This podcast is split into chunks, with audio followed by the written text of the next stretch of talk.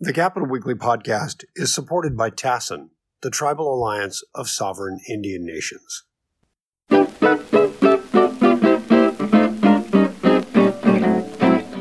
Uh, welcome to the Capitol Weekly podcast. Uh, my name is John Howard, and I'm joined today by Assemblywoman Tina McKinnor, Democrat, 62nd District, who's um, a newbie. They all look younger now. I can't stand.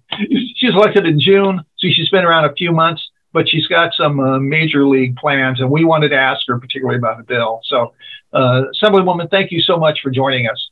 Hi, John. Good afternoon. Well, I am a newbie. I've been in office maybe about five months now, and I'm not quite that young, but I'm a newbie too. I'm a new legislator. So, yeah. Fair enough.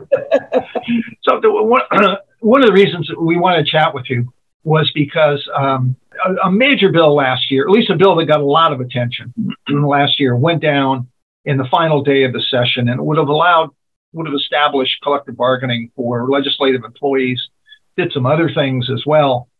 Got a lot of attention, as I said. It seemed like it went through the legislature uh, with not a whole lot of opposition. AB 1577 by Mark Stone, who is uh, leaving the legislature. And you had mentioned, I believe, in a tweet that uh, you'd like to reintroduce that bill, and that's what I wanted to ask you about. Uh, so, are you going to do that, and what do you what do you want to see in that bill? Well, I would tell you on the last day of um, session, uh, what I witnessed in that committee was shameful and embarrassing. Embarrassing. Um, the soon-to-be uh, former Assembly Member Cooper embarrassed himself and this institution by trying to be cute and kill the bill without hearing it on August 31st. I was furious because this bill is very personal to me. I was a staffer myself for several years. When the bill was finally heard, it appeared that he almost took joy in killing the legislation that would have helped um, the very staff that worked for him. It was uh, uh, um, just awful.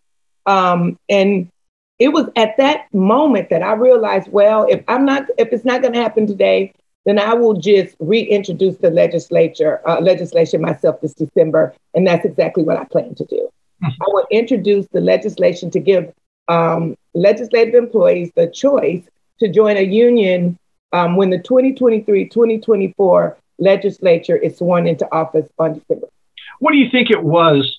Uh, why do you think the, the Stone went down? Given the level of support, I was looking at one of the analyses, and it had everything but the kitchen sink. Statewide Labor Fed, BCTC, California Nurses Association, the firefighters, the LA County Labor Fed, SEIU. I mean, it had a whole, it had the entire posse out there, which are the, these groups are the underpinning of Democratic support. And yet um, the bill went down. What, what's your theory on what happened there? Well, you know, I, I don't know what why this didn't happen. I'm just looking at it as an issue um, of legislative staff having the choice to unionize is long overdue. Um, the legislative staff, they're not looking for special treatment.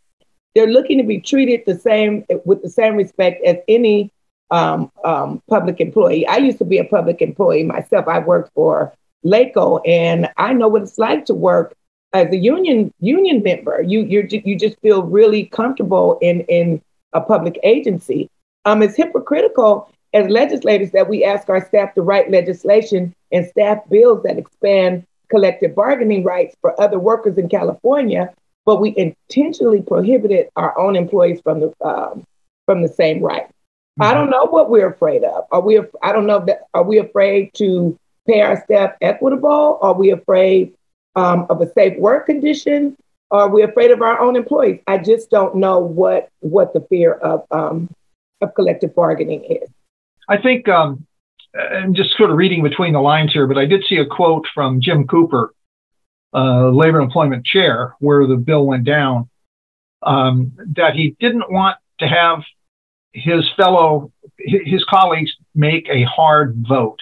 And I think by that he meant uh, he, many of his colleagues have strong support from labor.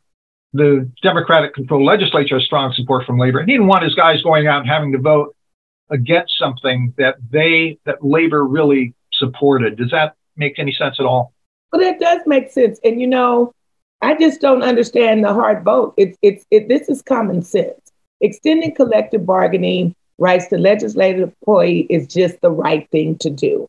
Um, I don't understand the hard vote is. I think it's a simple vote. Uh, we we we want our employees to feel safe at work. We want to make sure that we we can hire really good staff, and it's hard right now because it's a hard place to work. We don't have we. I'm still talking like a staffer. We sure. don't have those protections. We don't have. We just don't have those protections. Rules, as you heard in the committee, the rules committee is set up for the to protect the members. Mm-hmm.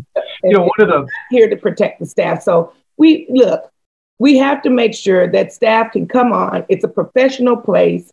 We want to cut. We want staff to be able to come in. A lot of them are very young. I wasn't even young when I came to the Capitol to be a chief of staff, but most of the staff are very young, and we want to make sure that they're protected, that they have they have good living wages, because that's what we fight for. Especially Democratic, we're we're majority Democrat. We want to make sure they have good wages. We want to make sure they're not working under a bullying and intimidation.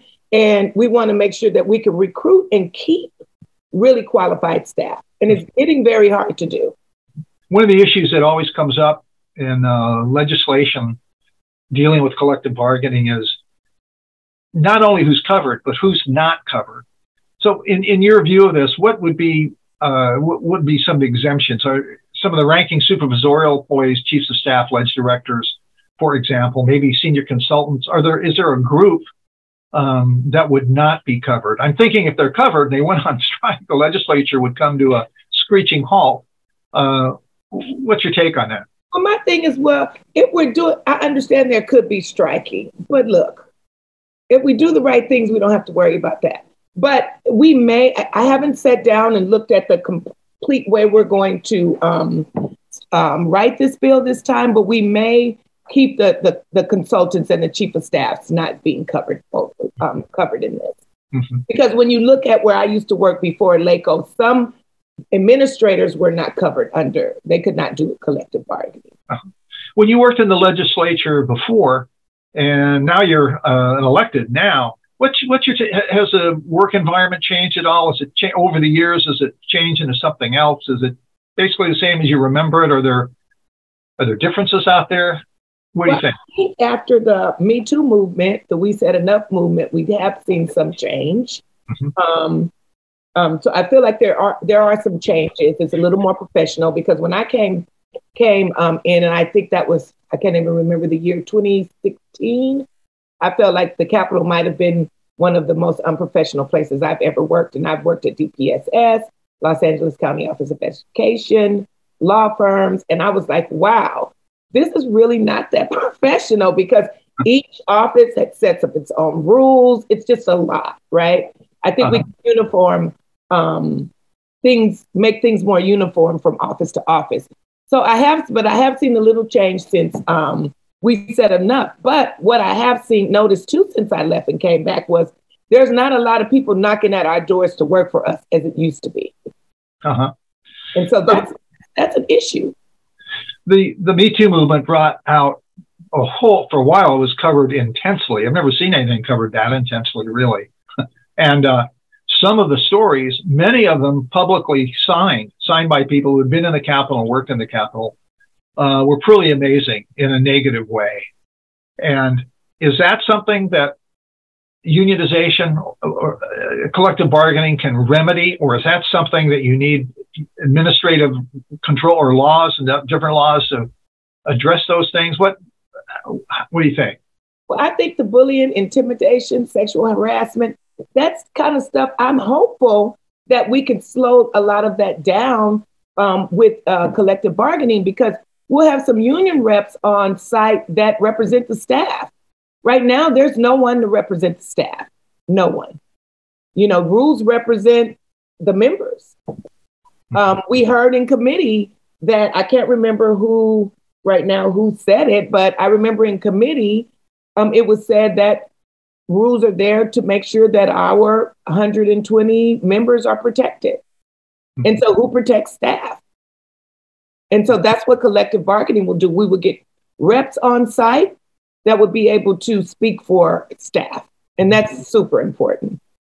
One of the issues um, that was raised in the analysis I thought was interesting was um, what happens when staff members are covered, uh, and certain supervisory uh, supervising staff are not covered, but staff members as a whole are covered. And you have a situation where the chief clerk isn't in the collective bargaining, but hey, the staffers at the clerk's office are. What happens if they say, you know, we're going out? This is a wildcat strike, or this is a labor action, and the clerk's office stops functioning. You can imagine the pan. It's pandemonium anyway. But if they, if there was no clerk's office, we'd all be dead in the water. Listen, every agency that we work with in the state, the city, the county, they have collective bargaining. We don't have cities. I work for the county. I work for the county Department of Social Services in my career. We, I work for the um, Los Angeles County Office of Education in my career. At the Office of Education, we never had a strike because everything was going well. Mm-hmm. Department of Social Services, we did strike at some at some point. I was a shop steward. We did strike at some point, but you know, it didn't shut everything down. We didn't strike for a long time. I mean, listen, if we're treating our staff correctly, we we sh- we should worry more. We have to worry about taking care of staff, uh-huh. making sure that workers have a safe place. I mean, if they if, if, if we're treating them so horribly that they have to shut the state down, something's wrong with us. Seriously. So that's just like these boogeyman types of things. It's like, oh, what if the state can't run anymore? The state is going to run. All we would do is we couldn't pass any bills, correct? Or maybe pass the budget. But I would hope that that would never happen because the, the members could still go. Guess what? We could still read. We can still go in and read what, it, what these uh, analysis and stuff. If, if all of a sudden we're at the end of June 30th and it's time to sign the budget, members can still go in and vote. Mm-hmm. mm-hmm. Right? We don't need we don't necessarily need a whole I used to I used to work as a as a, um, a, a, deputy director at a nonprofit. I only had one person working for me. I did a lot of work myself. So these people, these members are very qualified and educated to read and do their own work. And so if the if the staff went out, we could still pass the budget because we're not going out on strike. You think is there any way the bill that was uh, that didn't make it last time around, which I think it's had three or four times in the last five years. Uh, yeah. Is there any way that bill could be?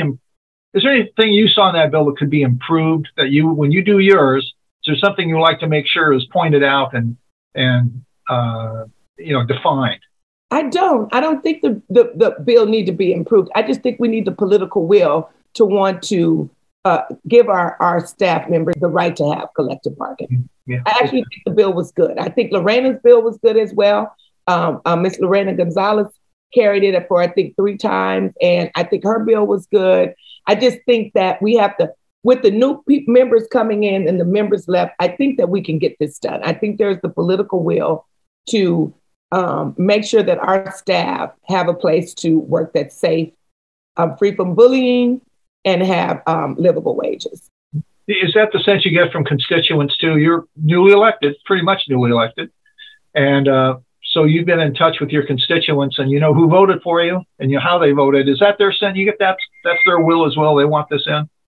Yes, they want to. They don't want to see folks not um, being treated fairly at work. They go to their jobs, um, and so I no, I don't hear any backlash from um, unionizing. Really, listen, this is this is an inner inner office, inner capital bill, right? There's no mm-hmm. lobbyists on the outside trying to stop us from doing this. There's not our, our, our constituents are not trying to stop us from doing this. This is the will of the members. The members have to step up and say, yes, we give our staff the right to um, to unionize. Look, uh, as we look around uh, we are seeing legislative staff unionizing in the Congress, and we are seeing legislative staff unionize in states across the country. It's time for California to join Oregon, Massachusetts, New York, Washington, and allow our staff to organize if they want to. Mm-hmm. You, you, mentioned that starting a movement like this in DC. As I understood it, um, Me Too really had a DC component in it, and as it as it started there and sprouted there, it was part of an effort to unionize workers at the congressional at the congressional level. Um, but it caught on elsewhere, obviously elsewhere in the country, several cities, including Sacramento. You think that white heat that existed three, four years ago is now is still with us? Is it still is that movement still as strong as it was? Do you think, or Absolutely. not? Oh no, absolutely, absolutely. It is still as strong. We we set the pavement. I signed the letter. I was one of the women, 139 women that signed the We Said Enough letter as well. I stood up. Um, and so I do think that that movement is still strong. And I do think um, these folks would stand up for this bill as well. We have a lot of people around the Capitol ready to organize around this now. We have a lot of staffers that have left and gone on to do other things, but they haven't forgotten their experience in the Capitol. Mm-hmm. I think reporters in the Capitol followed that too, got the same sense that it, it, it was re- very strong and it peaked, and then it kind of went sort of a sense of quietude. It didn't get as much coverage. A lot of other things did. Pandemic got coverage and all kinds of things as well, but didn't get as much coverage as it had. And then there was a story, and I'm sorry, I can't. I think it was a Time story. I may be wrong, but it said despite these gains, the administrative machinery in the assembly to deal with complaints that people had strongly wanted um, were in effect, but really weren't doing a whole lot. They weren't that effective. Do you, do you have any sense about that, one way or the other? If you had a staff member complaining, or someone else did, and with a Me Too sort of complaint, would they get redress of their grievances? You know? Yeah, no, no that's okay. I went me, but I wasn't in the Capitol. That's a whole nother story. We'll talk about one day. But okay. But no, I still I still think it's going on. I really do. I'm not uh-huh. saying sexual harassment per se, but just bullying and intimidation, it's still going on. Mm-hmm. Because we're very, you step in, we're very powerful people, right? Mm-hmm. And you have these young folks that come in from college thinking they're coming into a place that's professional. I'm sorry that my phone does this. I don't know how to disconnect my phone from my computer. Um, okay, it's good background music. It's all right. Okay. Um, you know, and they come in and they they they they're they're and then they they run into this type of stuff. Not every member has this, this, but the few that do, we don't want that. We want to make sure to protect workers. Look, I've been working I, at 19 years old. I became, I mean, at 20 years old, I became a shop steward for at uh, um, at Department of Social Services. I was an SEIU shop steward. I've been fighting for workers my whole adult career. Um, I've even gotten fired defending workers when I worked at the party at the CDP. And so I, I will tell you that I'm not going to let up on this one. Um, I've been staff, and you know, they shouldn't work under these kind of conditions. People should be able to come in. It's the law, by the way, and we're lawmakers. People should be able to work in a safe environment, and the Capitol is not always a safe environment. Okay, fair enough. Uh, Tina McInerney, thank you very much. McKinnor, thank you very much for joining us. Uh, this is a lot of fun. Uh, good luck with the bill.